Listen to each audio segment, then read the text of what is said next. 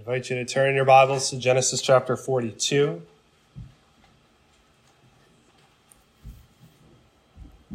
Genesis chapter 42 is where we're going to spend our time together this morning.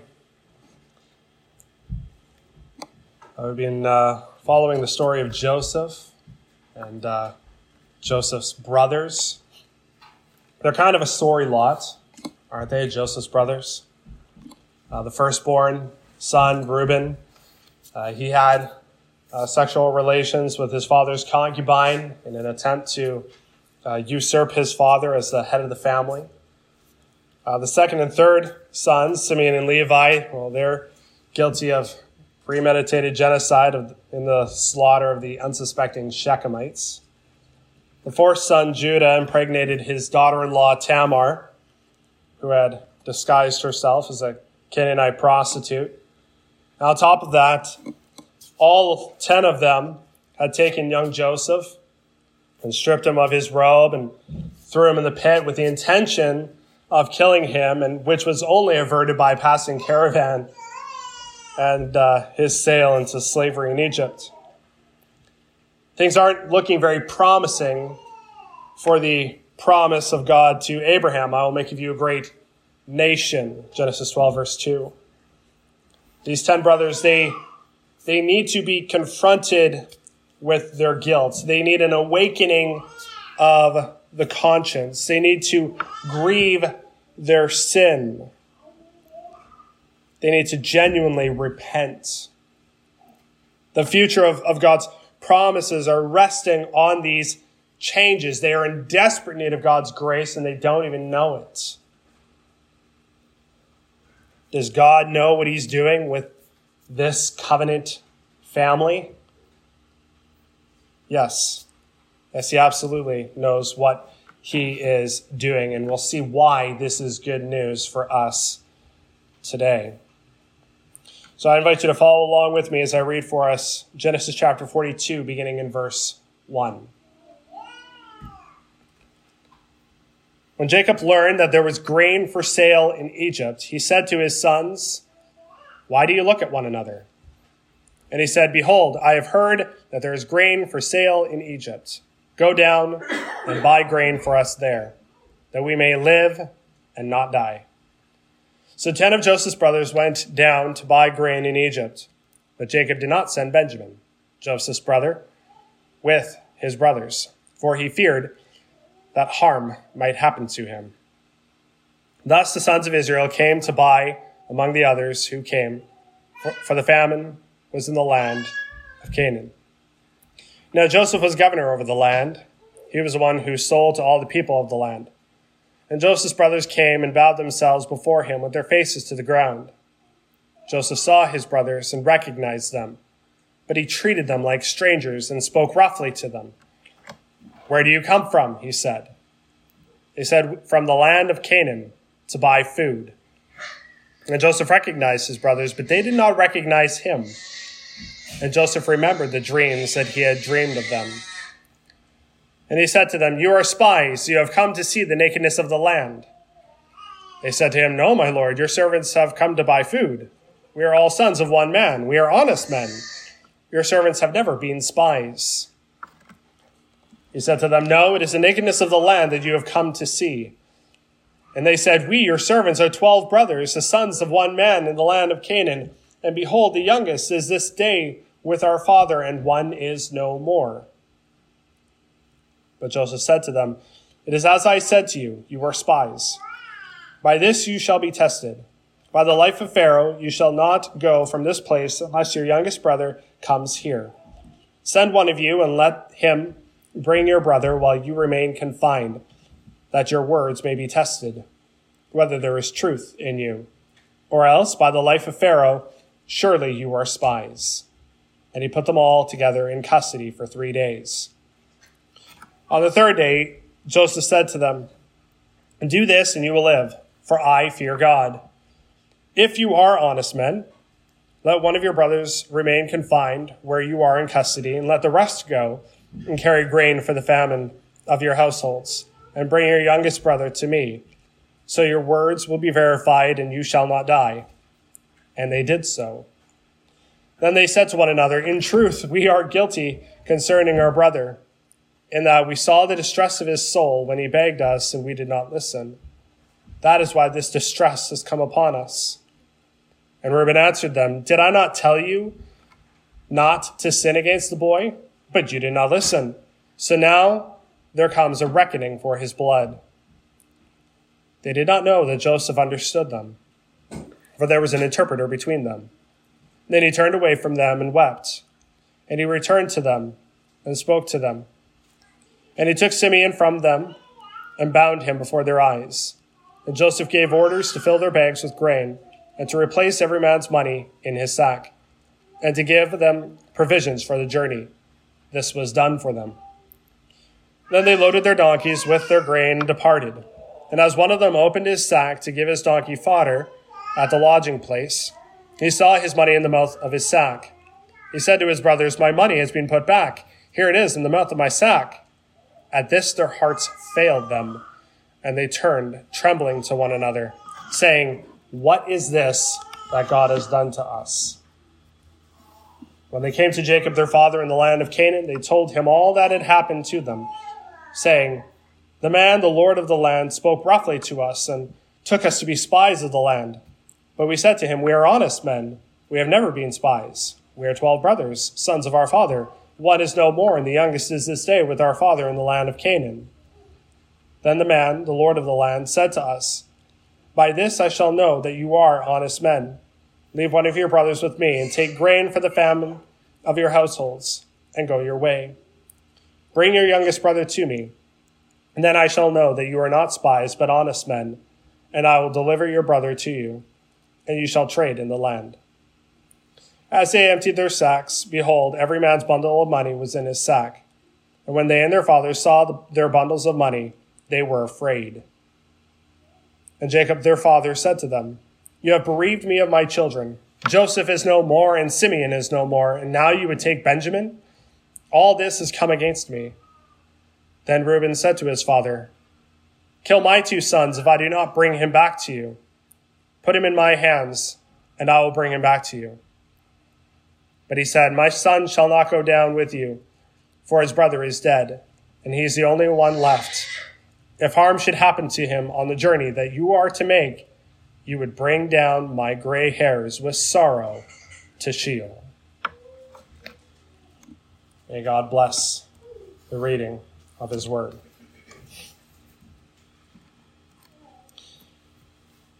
This isn't the first time there's been a famine in the land of Canaan, and that God's people have uh, subsequently sought relief from Egypt. In Genesis chapter 12, you may remember Abraham and Sarah, they went down to Egypt to sojourn there, for the famine was severe in the land. Right, and that's where Abraham lied about his wife Sarah being a sister, and where they ended up receiving God's blessing in spite of themselves. Uh, then in Genesis 26, there was another famine in the land of Canaan, and Isaac and Rebekah, they appear to uh, be on their way down to Egypt because the Lord says to them, uh, Do not go down to Egypt, dwell in the land of which I shall tell you, sojourn in this land, and, and I will be with you and will bless you. So this is now the, the third time that there has been a famine in the land of Canaan, and God's people are again looking to Egypt for relief. Verse 1 when Jacob learned that there was grain for sale in Egypt, he said to his sons, Why do you look at one another? Behold, I have heard that there is grain for sale in Egypt. Go down and buy grain for us there, that we may live and not die. So all of Joseph's brothers, they go down to Egypt except for one. Verse 4 But Jacob did not send Benjamin, Joseph's brother, with his brothers, for he feared that harm might happen to him after Joseph disappeared when he was sent by his father to uh, check up on his brothers. Uh, J- Jacob is likely a little hesitant to send uh, Benjamin along with them. No doubt the, the brothers are aware of Jacob's hesitation.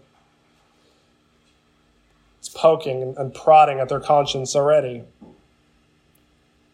When the brothers get to Egypt, they come to Joseph, who is governor over the land and who is in charge of the distribution of grain, and they bow before him, which of course harkens back to Joseph's two dreams about his brothers bowing down to him. And so clearly, Joseph hasn't forgotten the dreams that God had given him. But as soon as, as Joseph saw them, verse 7 says that he recognized them. Now you can just imagine the flood of emotions that must have welled up inside of Joseph as soon as he saw his brothers. Uh, if you've ever seen uh, the Pixar movie uh, Inside Out, uh, I can imagine all of the emotions in that movie coming out in Joseph. You know, you got anger, you got sadness, you got joy, You've got fear, you've got disgust. Right? All, all of this, all of this emotion. And, and Joseph has to somehow keep it all together. Joseph saw his brothers and recognized them. However, the brothers don't recognize him, which isn't exactly a surprise. I mean, the last time they saw him, he was a 17 year old young man. Uh, it's been at least 20 years since then. Uh, you got the 13 years of, of uh, slavery and imprisonment in Egypt. And then you've got uh, seven years of, of prosperity in Egypt. And so after, you know, two decades, Joseph's not a teenager anymore. Right? He, he's grown up and he's become Egyptianized as well. He's got an Egyptian name. He's got an Egyptian wife. He's wearing Egyptian clothing and he's speaking the Egyptian language.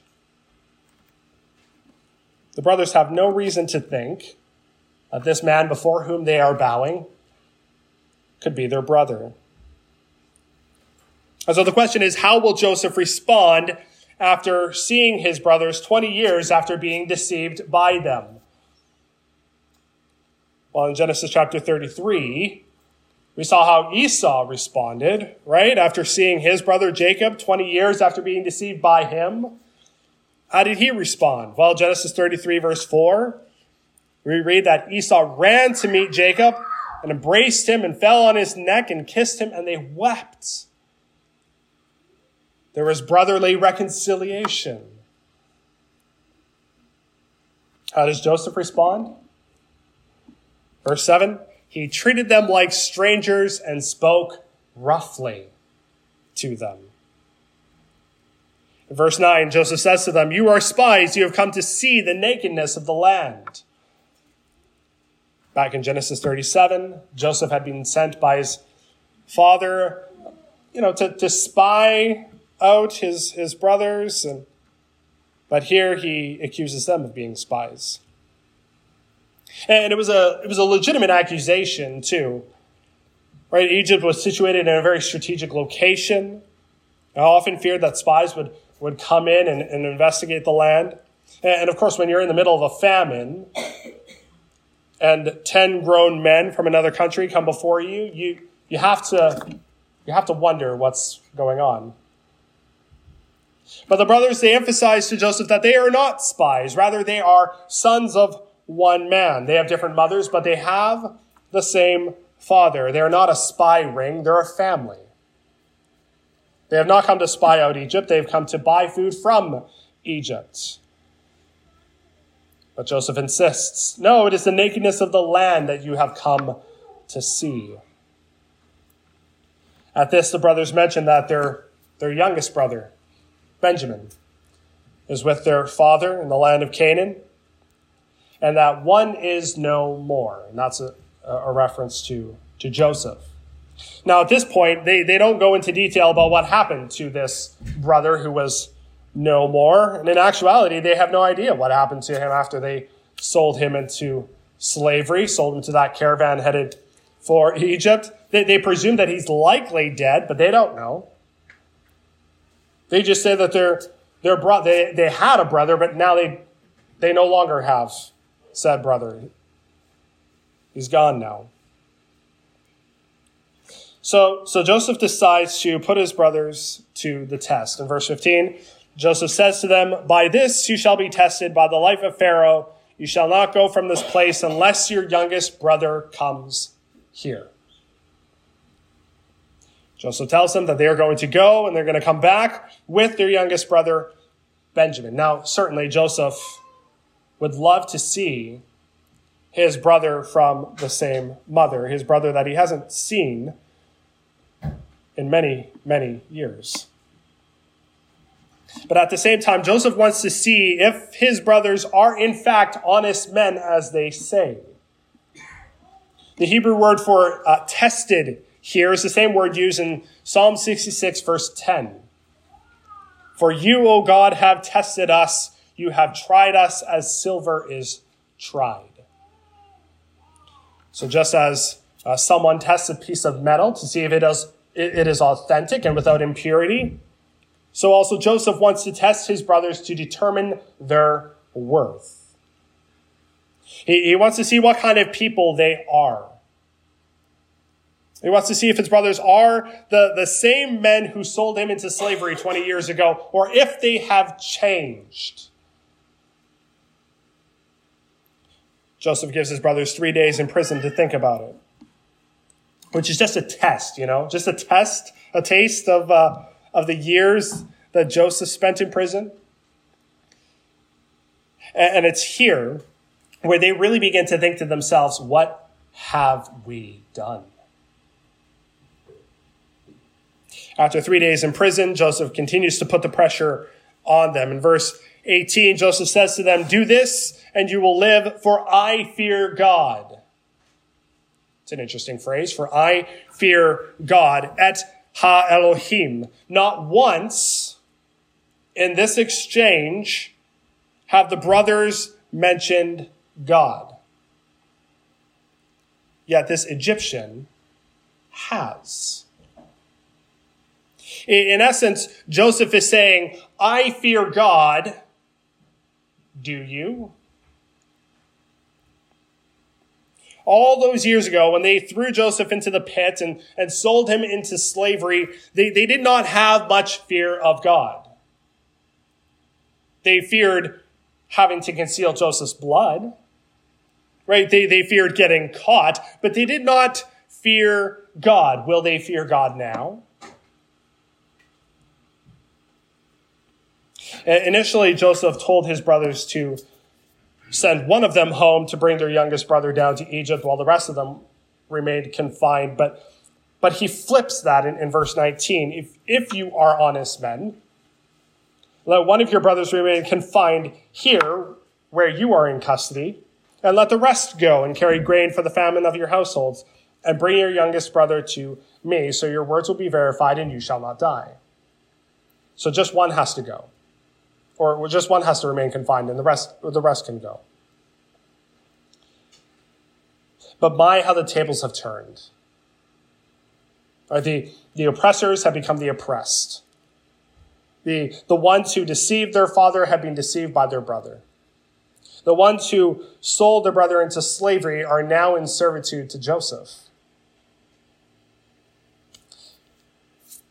On the surface, it looks like Joseph is being overly harsh with his brothers. Right? The fact that he speaks roughly to them, the fact that he calls them spies, the fact that he puts them in prison, you know, all of it looks like retribution. All of it looks like payback for all the ways that Joseph suffered. But Joseph knows what he's doing. I believe he, he wants them to experience a little bit of what he experienced in order to, to prick their consciences. In other words, this is not retribution. It's an act of redemption. Joseph, in a sense, is trying to save his brothers. Now, eventually, all of this does. It, it, invokes feelings of guilt among the brothers. In verse 21, they say to one another, In truth, we are guilty concerning our brother, in, in that we saw the distress of his soul when he begged us and we did not listen. That is why this distress has come upon us. Right? So they, they've just finished saying that, hey, we are honest men. We are truthful men. And in fact, it was true that they hadn't come to spy out the land and that they had come to Egypt to buy grain. It, you know, in, in that regard, they were honest. but three days in prison jogs their memory.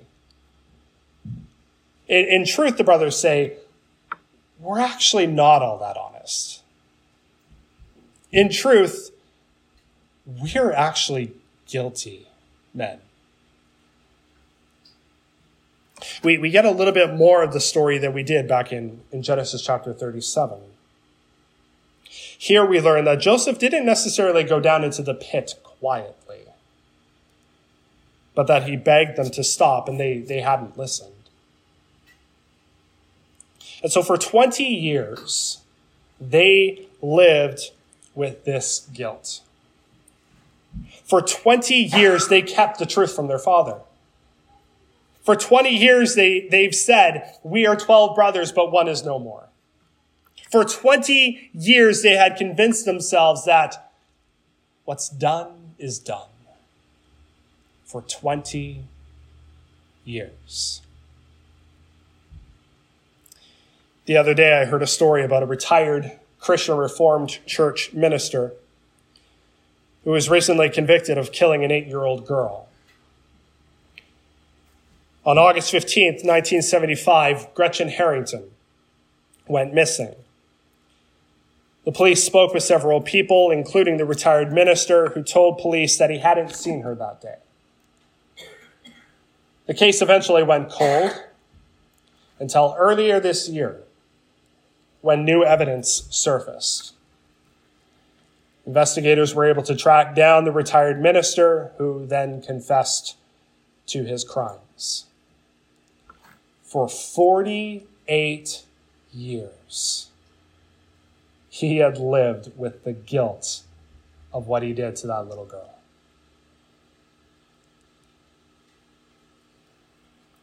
Joseph's brothers have, have they, they've lived with, with their own deception for 20 years.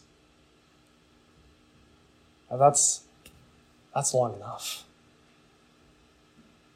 But soon it all comes out.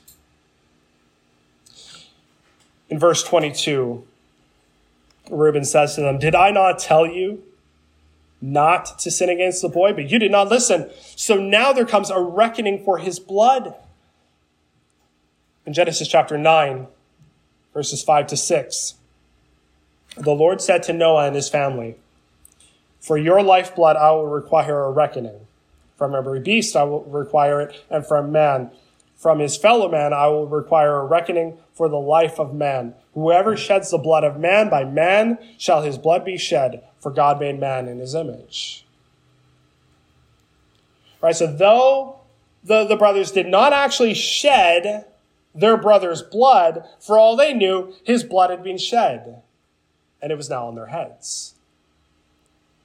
Right now, their brother's blood had, had cried out to God, and, and God's hand was, was no doubt upon them. Their sins have, had found them out.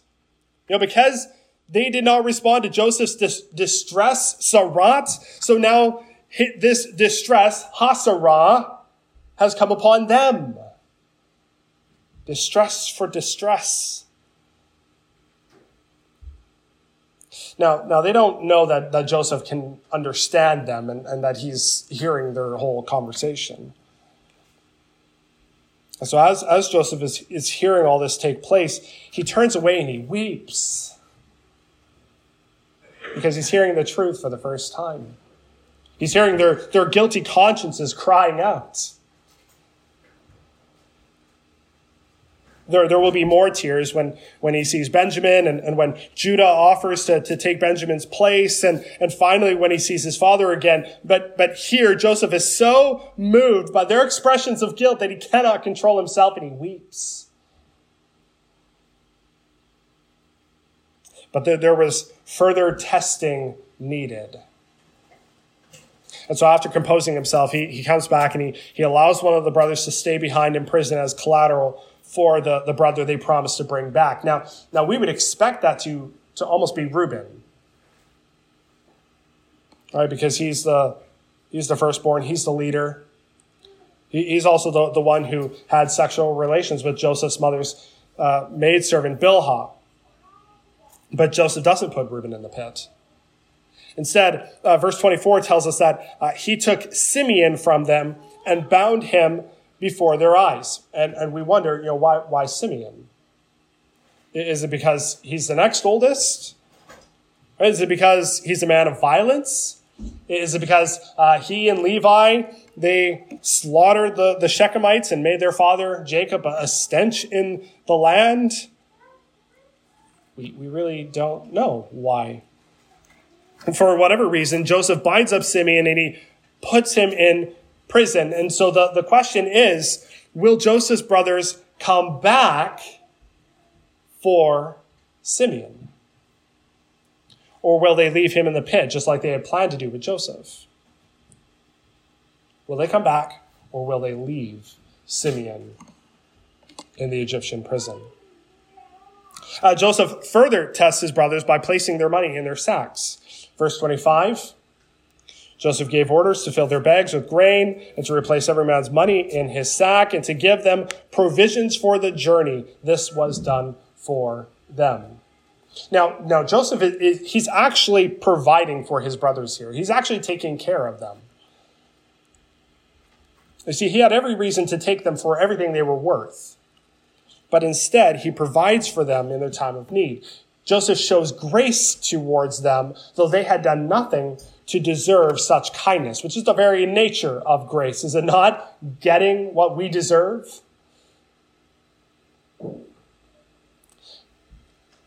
Now, whether Joseph intends this or not, his actions actually instill the fear of God in the brothers.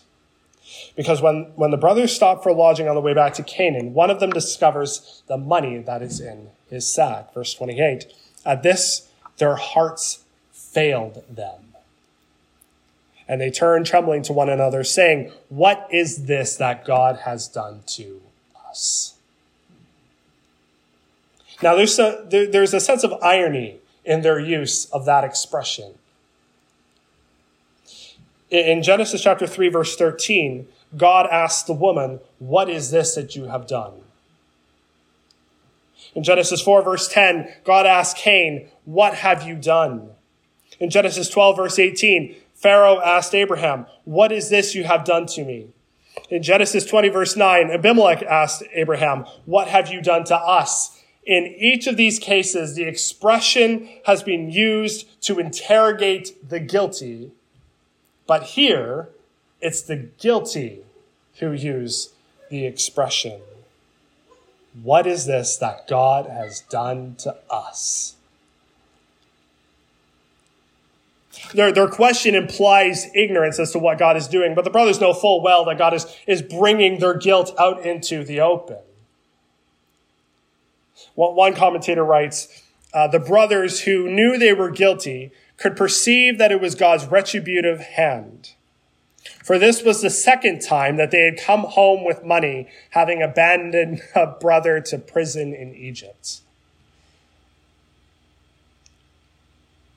Later in verse 35, when they show their father Jacob the money in their sacks, it says that they were afraid. Why are they afraid? Why are they afraid? They're afraid because their guilt was out in the open. Uh, after Adam and Eve sinned in the Garden of Eden, they heard the sound of the Lord God uh, walking in the garden in the cool of the day. And it says that they were afraid and hid themselves. Why? Because they saw that they were naked. Adam and Eve saw that their guilt was out in the open and that they were exposed, and it terrified them to think of what God might do to them. But this is actually a gift from God. A godly fear is a gift from God. The fear of God acknowledges that God is, is worthy to receive power and wealth and wisdom and might and honor and glory and blessing. The fear of God acknowledges that God is holy and righteous and just. Now, I'm not entirely convinced that the brothers have this godly fear just yet, but I think they're on, on the way to it. Right? I, I think, uh, you know, at this point, like Adam and Eve, they see that they can no longer hide behind their guilt. They can no longer hide behind their 20 years of, of covering this up and, and that they are exposed before God and man. And it terrifies them to think of what God might do to them. But I believe it's an indication that God's at work. What, what they don't understand and what we might not understand is that it's a good thing when God exposes sin. Right? When we are hiding behind guilt for 20 years, it's, it's a crushing load that we were never intended to bear. When, when God exposes our sin, when He brings our works of darkness into His glorious light, it's not because God hates us, it's because He loves us. God loves us so much that He doesn't, He doesn't leave us in our guilt, but instead draws our attention to His majesty so that we would walk in freedom as His children. Right? That's the fear of God. It's a gift that God gives to his children to awaken us to his glory. Right? It shouldn't cause us to hide. It should cause us to run. It should cause us to run to him for grace and mercy, the only place where such, such is found. It should cause us to run to the foot of the cross. So, in that regard, godly fear is a gift. It's a good gift from, from God.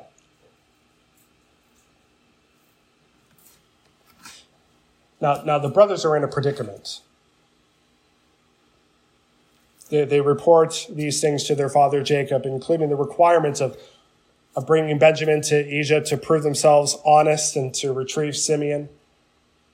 Right? They, they, they can't return to Egypt without Benjamin, which obviously doesn't sit well with Jacob. In verse 36, Jacob says to them, You have bereaved me of my children. Joseph is no more, Simeon is no more, and now you would take Benjamin? Right? It's, it's like, where, where's Joseph? He's gone. Where is Simeon? Well, he's not here either.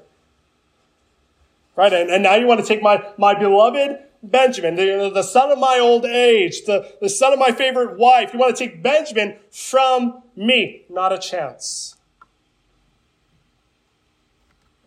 So in, in an effort to, to persuade his father, Reuben says to him, well, okay, kill my two sons if I do not bring him back to you.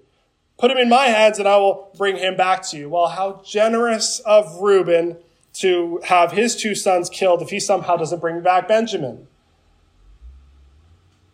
Right? He doesn't offer up himself. No, he, instead he offers up his children. How, how magnanimous. But J- Jacob refuses the offer. In verse uh, 38, Jacob says, uh, My son shall not go down with you, as a matter of fact, for his brother is dead, and he is the only one left. If harm should happen to him on the journey that you are to make, you would bring down my gray hairs with sorrow to Sheol. Right? I mean, at this point, with Joseph being gone, he's already going to, to Sheol with sorrow. It would just compound. Grief upon grief would, would compound. And, and that's essentially where this part of the story ends. It ends unresolved. It ends in a kind of stalemate. It's like, okay, well, one brother is still in Egypt, and uh, the father isn't letting the the uh, remaining son come with us. So what happens now? Right? It, it, it begs the question will they return to Egypt? Right? Do they have any reason to return to Egypt? They have their money, they have their grain. Their father's not letting their, their youngest brother go. Right? Do they really need to go back to Egypt to get Simeon? That's, that's the test Will they come back for their brother? Have they changed or are they still the same? What will they do now that they see their sin? That's the question. And that's the question that's before us this morning. You know, maybe there's something we've hidden in the darkness that needs to come out into God's glorious light. Something in our past that no one has ever known, and that we've convinced ourselves that uh, what's done is done, and that needs to be confessed. Uh, maybe there's uh, something we're, we're struggling with right now that, that nobody knows about. You know, where, where we tell people we're honest, when in fact, when in truth, we're actually guilty. Here is the, the challenging good news before us this morning, and that, that we see in Scripture.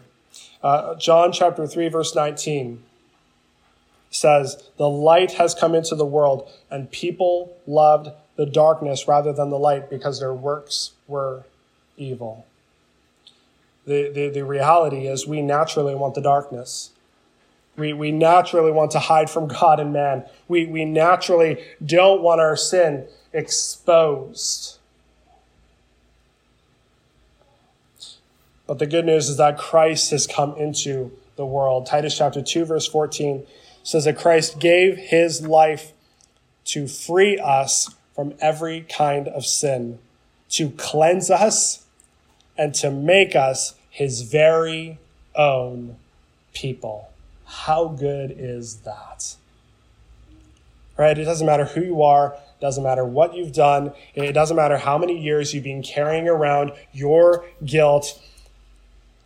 Though we were his enemies, God showed grace to us, and he did this by sending his son to suffer and die on our behalf in our place so that through faith in Christ we would be forgiven of all our sins and we'd be cleansed from all our sins and that we'd be able to walk in the newness of life and the freedom of that forgiveness. Isn't that good? Isn't that rich?